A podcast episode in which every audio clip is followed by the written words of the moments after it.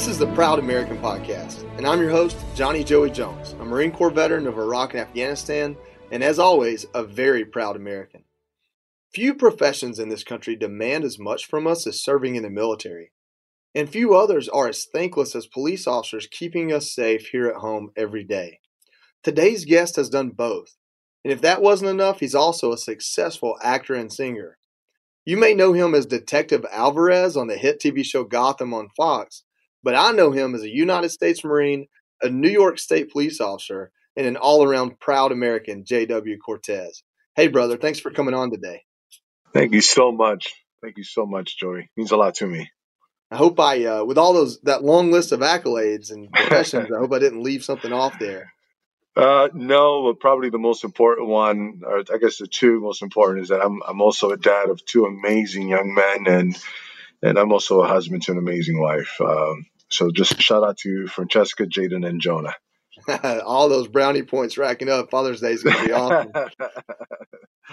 no, I'm with you there. You're right on that.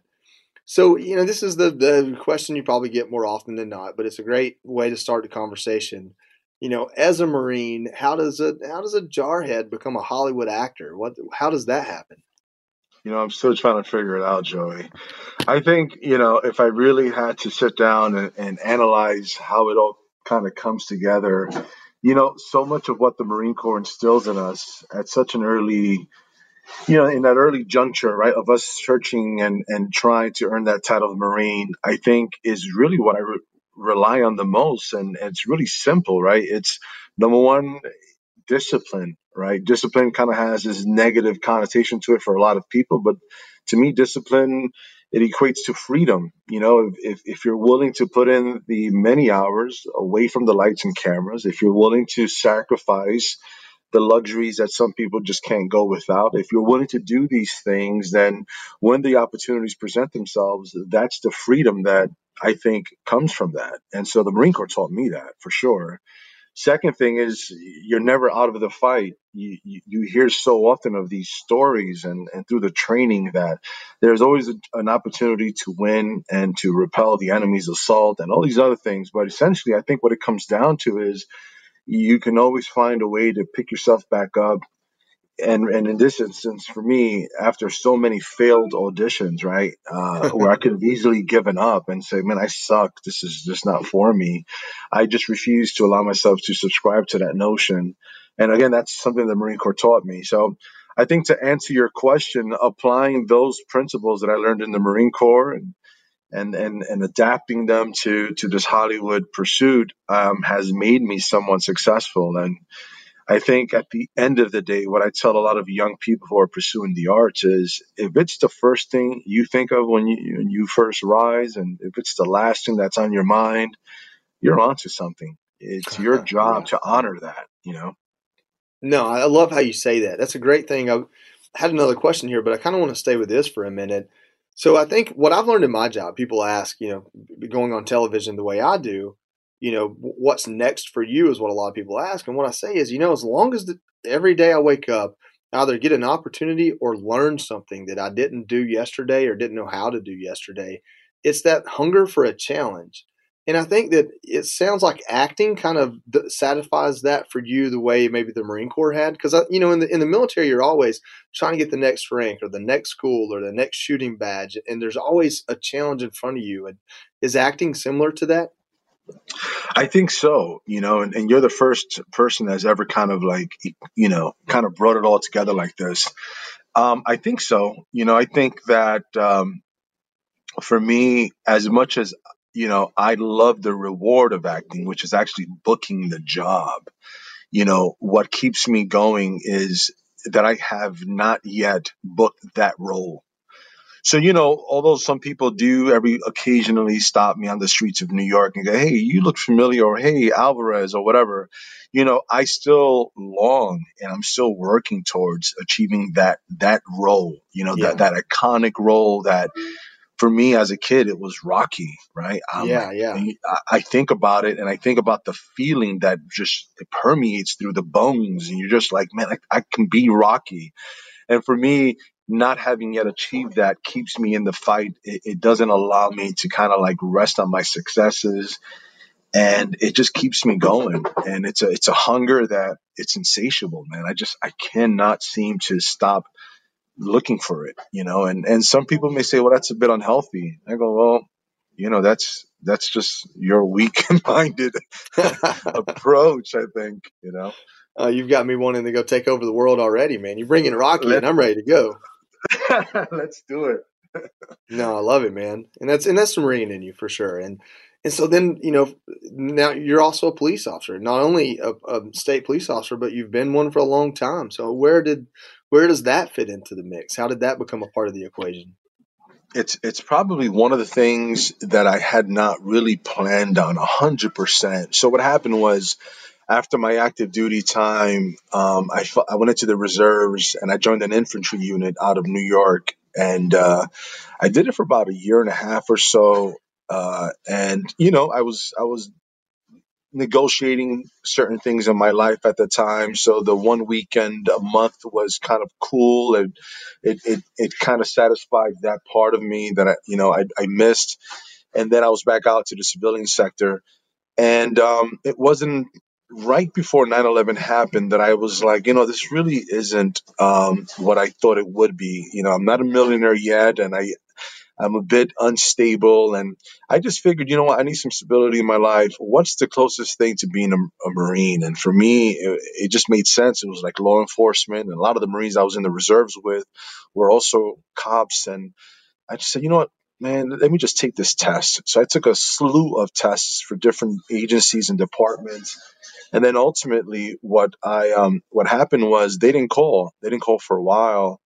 And then in 2002 my unit was uh, mobilized for Afghanistan and then uh, after 2002 I got mobilized again for Iraq.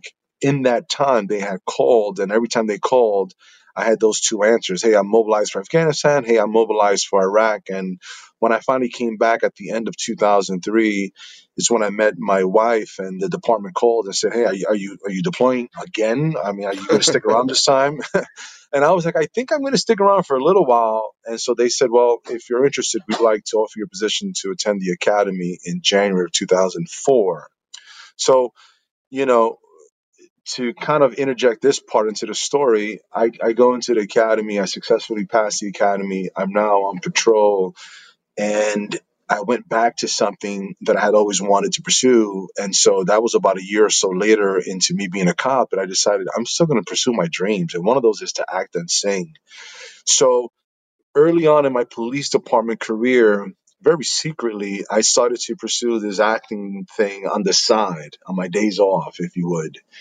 And I never imagined that this little itch of an acting thing that I had inside of me would would kind of manifest into what it's become today at the same time while serving as an active police officer. So, yeah, it's like having three balls up in the air at the same time, and at any given moment, all three can drop, and I'm just trying to keep everything afloat, you know. But that's how it happened, and uh, yeah, Man, that's an awesome story. And, you know, the name of this podcast is a Proud American Podcast. And could you think of anywhere but this country where you could, you know, live three lives and almost at once the way you have and, and be successful at all three of them? I don't think it's possible, to be honest with you. That's what makes this country so great, and that's that's you know, the, it's true, and as as cliche as it may sound, sometimes you hear people say you can be anything you want, and man, are we not living proof of that? Absolutely, and, and there's a there's a part of that that people don't say, which is you can be anything you want as long as you're willing to work for it and be told no a thousand times before someone says yes. Right? Amen. That's the that's the truth. Yeah. That's yeah. That's the truth. No, and and, and I've I've experienced that a little bit in my own life, but it's you know every time you you think a door is shut, one, it's never all the way shut. I don't think, and two, you know that's one more time is all it takes. You know, if, if, one more time than the last time you were told no is is all something takes. And uh, and I think you're living proof of that. Number one, you know, because it wasn't always it wasn't the academy telling you no, it was life telling you no. Because here comes a deployment, and here comes a deployment. But it was still a dream you had, and then you became a police officer, and then you know now acting has done really well for you. Um, and so you're a guy that likes to serve, and now you're serving in more ways than others. You're protecting us, but you're also putting a smile on our faces. what comes next on on in life? I know you told me you're about to retire from serving as a police officer. So what's next?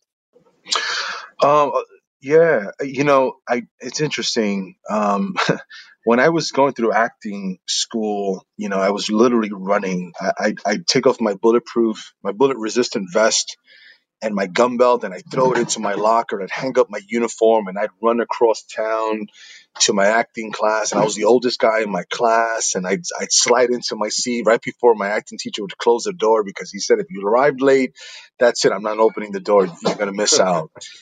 And so you know being with these kids in this in this class and and always you know I got to be honest with you there were times where I'm like man I think I'm too old for this I think I may have missed my boat here and and you know battling those demons and then finding that I was able to exercise some of these demons through these characters that my acting teacher would have me play and and what what he said to me made it all okay for me. He said, "You know, JW, you're an interesting character, right? You, you've you've served your country. You're serving now as a cop, and what you're doing at this very moment is you're learning how to serve yet again." And I'm like, "What is he talking about?"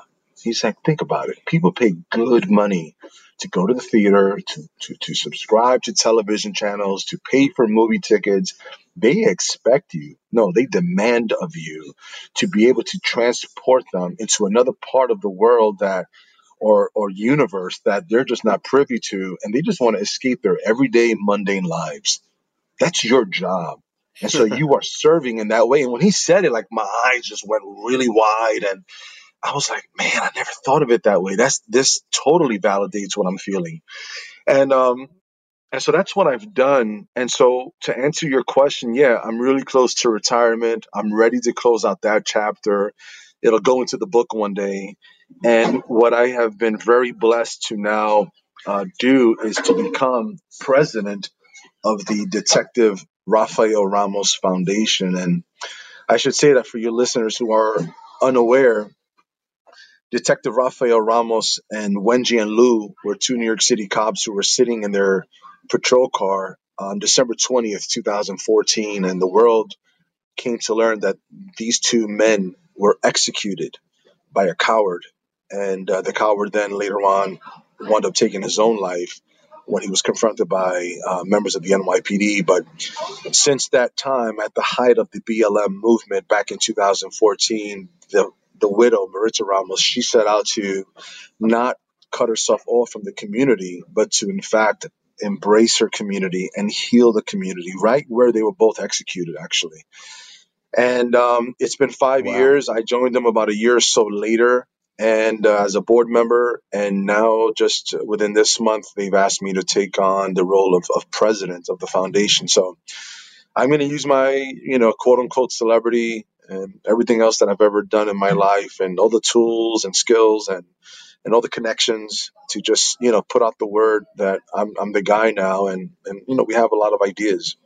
And ultimately I think what this foundation represents is um, is that power to say okay despite this horrific and inexplicable act of violence and evil it was pure evil what happened um, we're willing to to still embrace you know one another and to not just talk about these things that have to be done but you know set forth a good foot and uh, and do something. And we've done a lot. I think uh, i think a guy like you is not going to be held back and whatever this foundation decides to do you're going to take it into it. I really do. That's that's an amazing yes, story. I mean her story is amazing. From tragedy uh, comes an opportunity to triumph and maybe make a community better in a in a time like this, and I told you, like this is not about politics. This is about life. But in a time like this, where there are different messages out there, you're working in Hollywood. You're serving as a police officer. Do you feel like you're accepted on both sides in your community and at work on the acting side, or do you feel any friction there? Or do you think that people are understand beyond that? Oh, it's a great, great question. Um, you know, there are times when I feel like it's it's served me well you know, it allows me to enter rooms that perhaps I wouldn't have been afforded the opportunity to enter. It allows me to engage in conversations that probably some people thought I didn't belong in. And so sometimes when they find out that I'm acting on one of their favorite shows, they're just more receptive to me, and perhaps yeah. the words that I'm, you know, delivering are a bit more impactful. But then vice versa, sometimes when they find out that I'm a cop, some people just have, you know, their own belief system when it comes to law enforcement, and it it kind of jades the the conversation a little bit. And so it, it, it has in some ways been positive, and in some ways I think it's been a little bit hampering. Um, it's unfortunate, you know. I think, you know, I grew up on a block uh, in New York City that was nicknamed Little Vietnam by the NYPD because of the level of gang and drug abuse that was happening on my block. And, you know, at five years old, I saw the first person ever get shot in front of me. Um, so to come from that environment and end up where I am today, I think it, it shouldn't hamper anything. If anything, it should be even more provocative to to sort of you know open up that dialogue and um, to just find out what's going on and what's needed.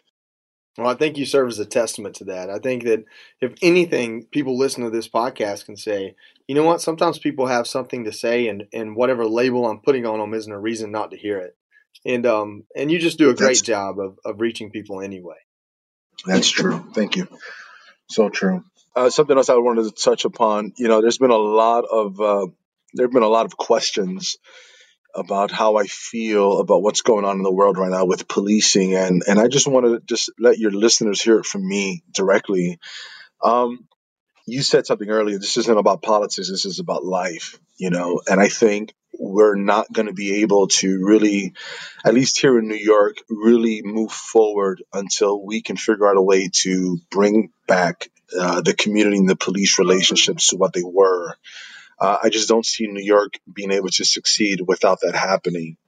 So I've been urging people in my communities and um, using my new platform as president, just really challenging our elected officials and, and folks in the community to step up, you know, step up with some real actionable, executable plans.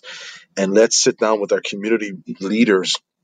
Let's empower them. Let's talk to them and find out right from them what do we need to get this thing under control. Because right now, uh, we just had a kid stabbed and set on fire by, with gasoline. I mean, a 15 year old kid, and it's just it's every day something even more horrific and people are getting numb to it and that's that's not what we're about you know ever man you uh, I, i'm sure people tell you this all the time but you're a natural born leader i've seen it and i've heard it and i know it and uh, i want all your dreams to come true but if you're not headlining the next major dc superhero movie uh, maybe you need to consider other areas of leadership that might include politics because we could really use you right now Yes, sir. Thank you.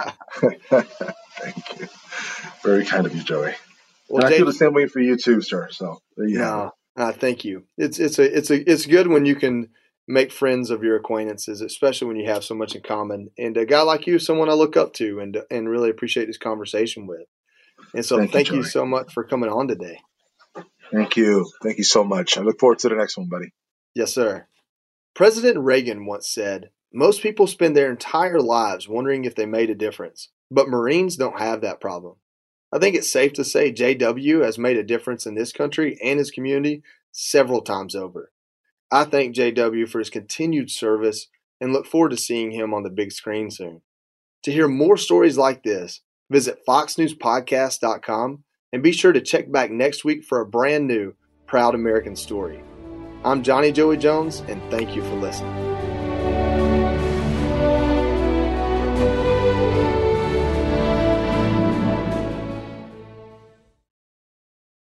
The Fox News Rundown, a contrast of perspectives you won't hear anywhere else. Your daily dose of news twice a day, featuring insight from top newsmakers, reporters, and Fox News contributors. Listen and subscribe now by going to foxnewspodcasts.com.